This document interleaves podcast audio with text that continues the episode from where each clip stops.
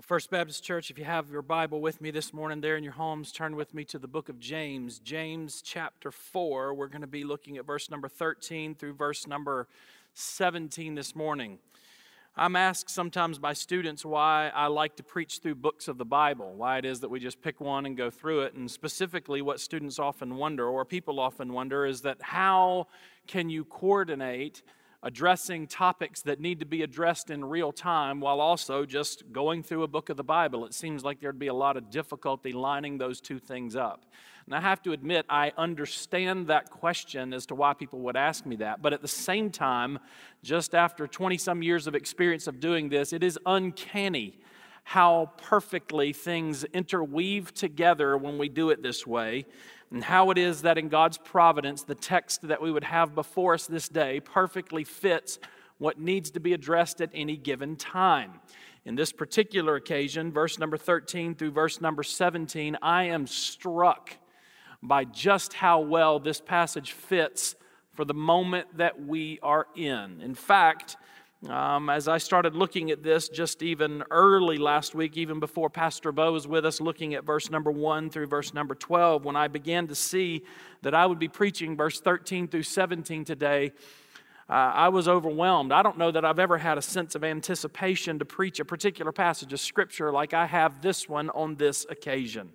So, James chapter 4, verse number 13 through verse number 17, read this with me and read it in the context that we find ourselves in today. Verse 13 Come now, you who say, Today or tomorrow we will go to such and such a city, we'll spend a year there, we'll buy and sell and make a profit.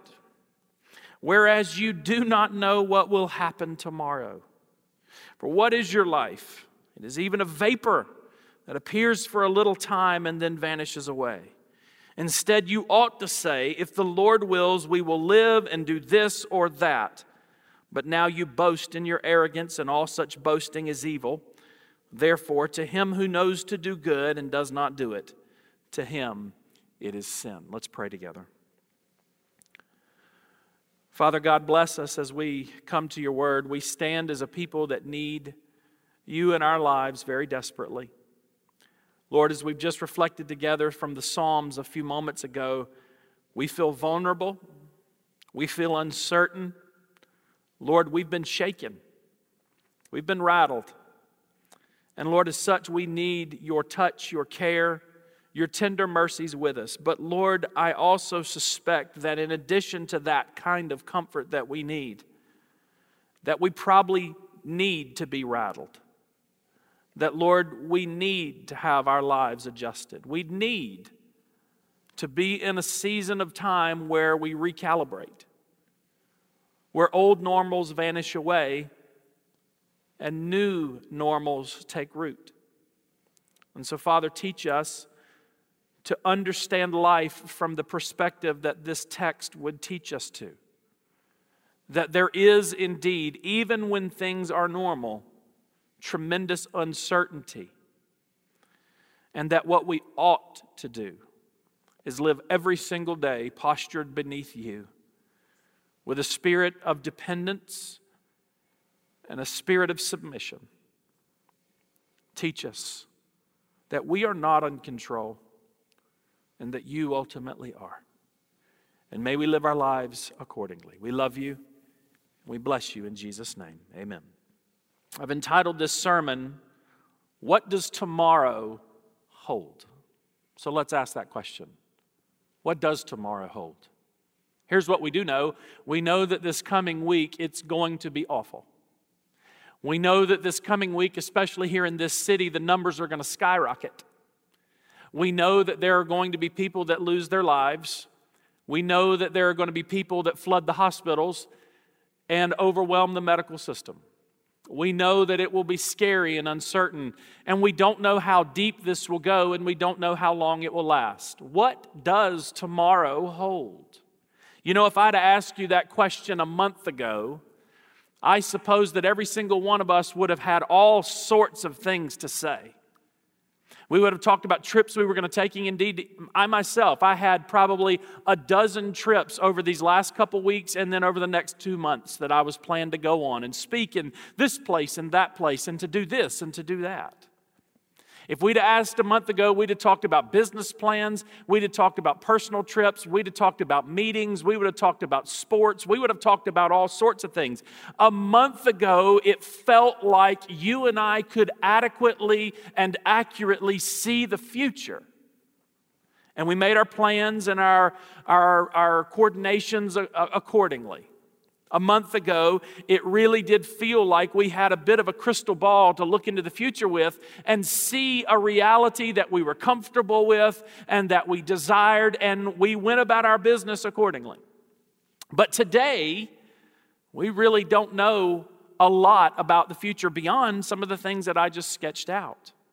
The last two, three weeks have radically changed every one of our lives.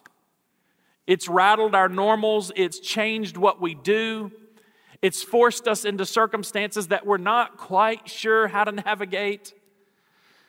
Everything over the last few weeks has changed. And this passage today is a reminder of that very thing that ultimately you and I, even when it seems like things are normal, and even when it seems like we can know the future, actually that's not true. What the reality of it is, is that you and I don't know the future. You and I don't have control over our days, and that ultimately God does. And so our sermon this morning essentially just does those two things. There are two broad headings to this sermon, and then I have several things to say under each of those headings. Heading number one you are not in control of your days. Heading number two, God is in control of your days. Let's start with heading number one. You are not in control of your days. Now, the question we want to ask is well, why? Why am I not in control of my days, and why are you not in control of your days? I think the text answers that in a variety of ways before us here today. Number one, and again, under the heading of you are not in control of your days. Three reasons I would give you from the text as to why. Number one, you don't know what will happen. Notice what the Bible says You who say today or tomorrow, we will go to such and such a city, we'll spend a year there, we'll buy and we'll sell and we'll make a profit, whereas you do not know what will happen tomorrow. We would have read this text a month ago, two months ago, three months ago, a year ago, and we would have said, Yeah, I know that in some kind of little t- menial way, but we still felt like we knew what tomorrow held. And we went forward accordingly. And then this current reality came upon us and changed everything and made the truth of this passage so abundantly obvious. A, a, month ago, you and I would have felt like we knew exactly what was going to transpire in the next couple months. And today, you and I don't know where we're going to get our next roll of toilet paper. COVID 19 has changed everything for us. And so we have to come to grips with the reality that we are not actually in control of our days for the simple reason of we don't know what tomorrow holds as James tells us here. Proverbs chapter 27 verse 1, do not boast about tomorrow for you don't know what a day may bring forth. Second of all, it's not just that you and I don't know what will happen, you and I don't know how long we have. Notice what he goes on to say. You do not know what will happen tomorrow. And then he asks this question What is your life? Is it an eternal thing? No. Is it a very long lasting thing? No. Is it a for sure thing of duration? No. He says it's a vapor and it appears for a little time and then it vanishes away. I know our lives seem very long to us. They seem very long to us because we've never experienced anything outside of them. We've never experienced the thousands and thousands of thousands of years before us. And we won't experience the years and years and years, at least on this earth, after us. And so our days seem to be so long, but they're actually just a quick little vapor. They are here today and they are gone tomorrow. Listen, you and I don't know what will happen tomorrow, and you and I don't know how long we actually have. You know, I'm still a relatively young man.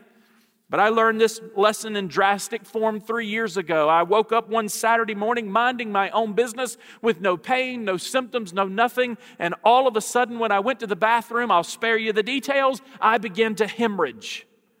I spent a month in the hospital. I had 15 inches of my large intestine removed. I was in ICU for five days, and I almost died several times in that journey. And now I came to grips so clearly and so firmly with the reality that I don't know how long I have.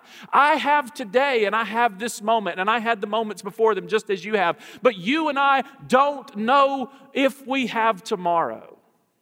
And so we cannot operate with the idea that we are in control of our days because we're not. One other thing that James shows us about why we're not in control of our days. We, we don't know what will happen tomorrow. We don't know how long we have. Thirdly, you don't know what's ultimately valuable. And I don't either, by the way. You say, what? Let me, let me repeat that. You don't know what's actually valuable. Now, notice what James says, and you can almost hear the mocking in this.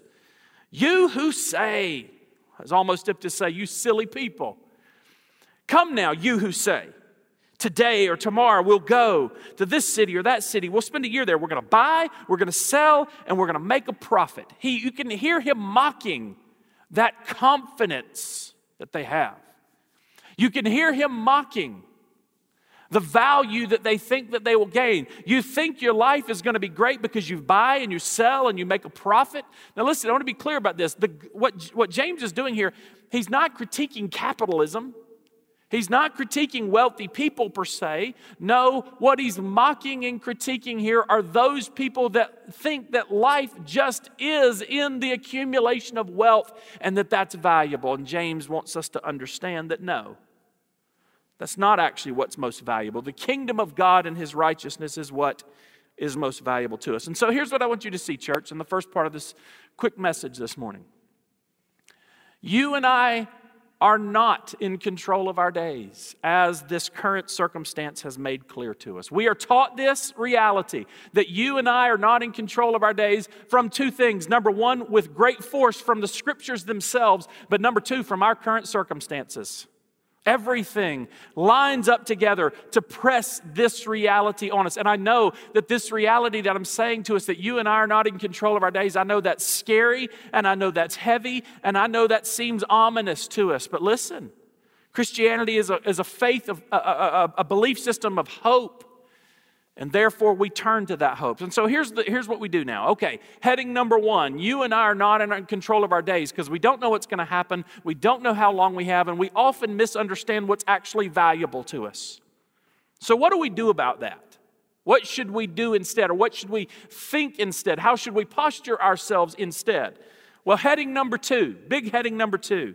Heading number one, we are not in control of our days. Heading number two, God is in control of our days. God is in control of my days, not me. God is in control of your days, not you. Now, if that's true, that God is in control of our days, then what should we do about that? How should we posture ourselves? How should we be disposed before God? How should we live our lives before Him? If indeed He's the one in control of our days, how should we live our lives before Him? Can I just challenge us to start praying a little bit differently in this moment for just a second? Listen, I'm not trying to pick on this, I'm not trying to critique this. I understand this, I really do. But if I've heard it said once over the last two weeks, I've heard it said a thousand times Eh, people keep saying this I just want to get back to normal. I get that. And, and in a very real sense, I want to get back to normal too. Here's one way I think that would normal would be good. The day that you and I can come back to this building and be with each other and hug each other and just worship together. How, how wonderful that's going to be. Long for that, anticipate that, and when we come back together, enjoy that, and may that never change. There is a sense in which some of the normals are good and we want those back. But people keep saying, I just want to go back to normal. And so, therefore, I suspect that our prayers are often prayers to God for Him to resume normal in our lives. I suspect that there's this massive crying out among us to God God, bring us back to normal. Let me ask you a question Do you think God gives a rip about our normals? Do you think God is up in heaven, somehow wowed and inspired by our massive, overwhelming desire to go back to the way things were before all this? I suspect not. If that's all we pray, then I suspect it will be long before He answers. Maybe God wants to change some things around in our lives. And so, if that's the case, what should I learn from this? My prayer, therefore, needs to be God, how are you trying to shape me? God, how are you trying to change me in this process? What normals from the past need to go away? And what normals from the new normal need to become the standard from this point forward? I tell you, this will cause you to cry out to God. This will cause you to pray. This will cause you to do a lot of things. And so let's look at what James tells us to do. Listen, heading number one, you're not in control of your days. Heading number two, God is in control of your days. So, therefore, how should I live my life? Before Him? How should I posture my life before God? Well, I say this to you God is in control of your days, so therefore, number one, repent. If God is really in control of my days, then repent, Jamie.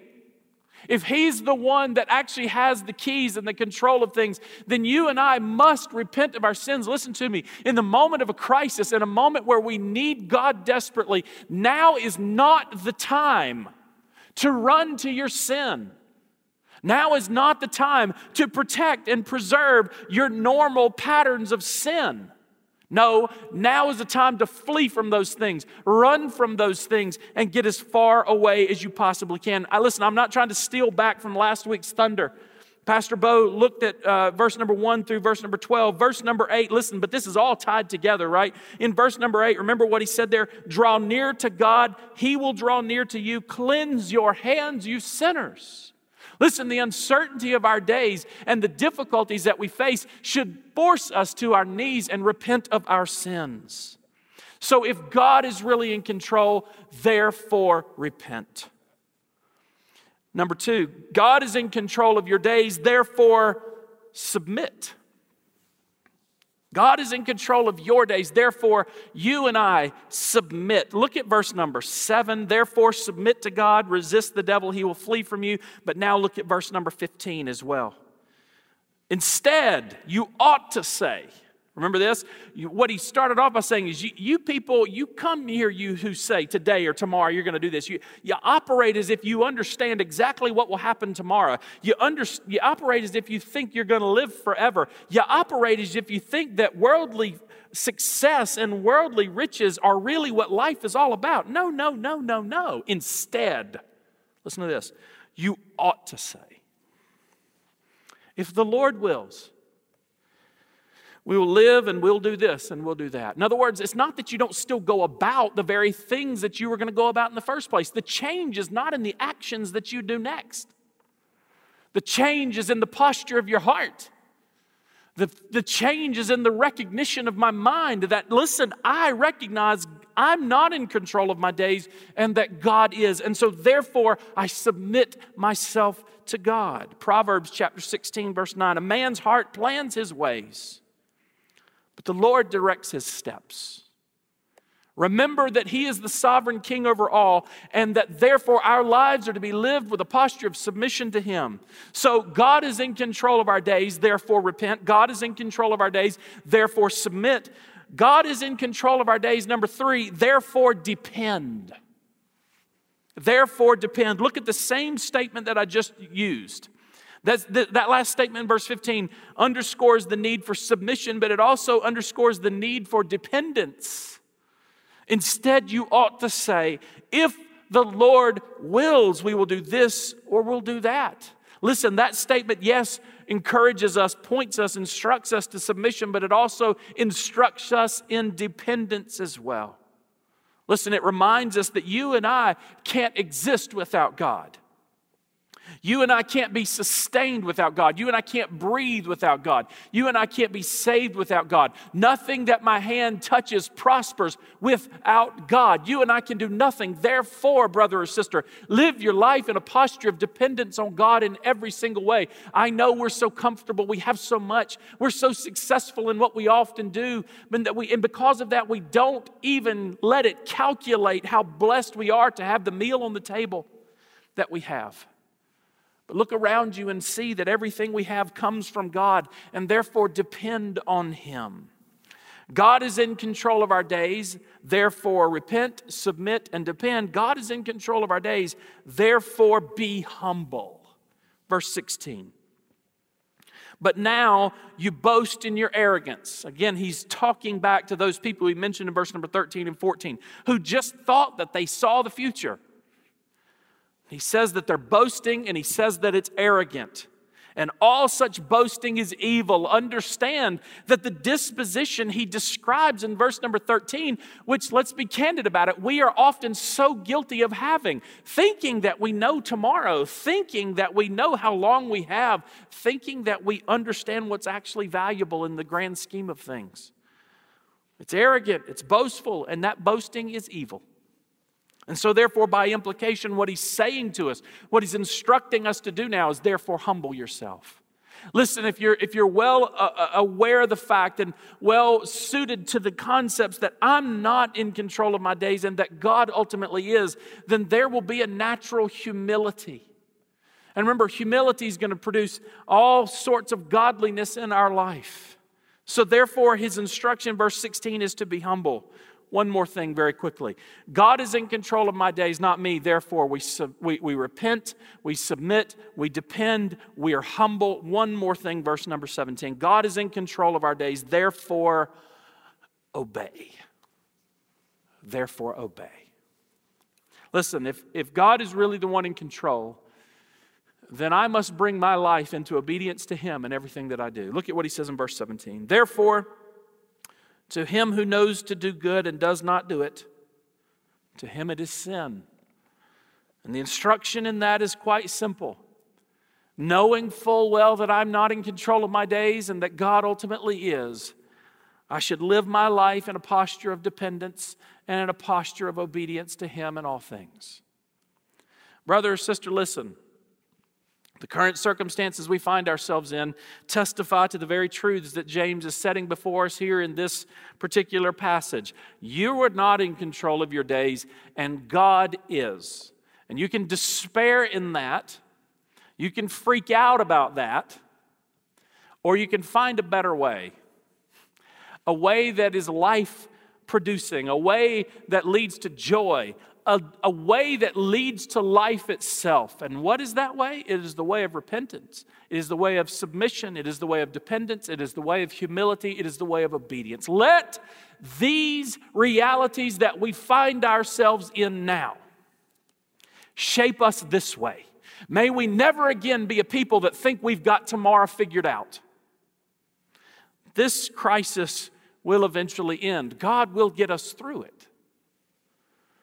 But may our new normals be normals of repentance, normals of submission and dependence, normals of humility and obedience. Because you are not in control of your days, and God is. Father, teach us this. Teach us this very well in this crisis.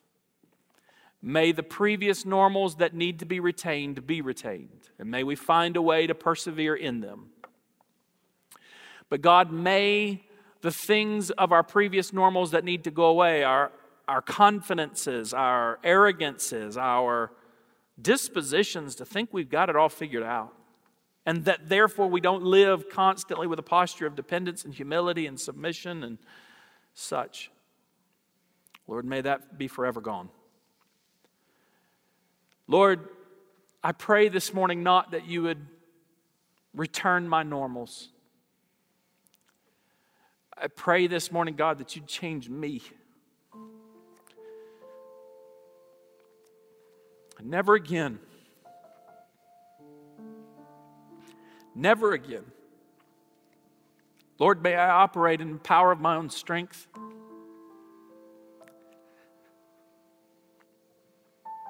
Never again may I think that I know tomorrow.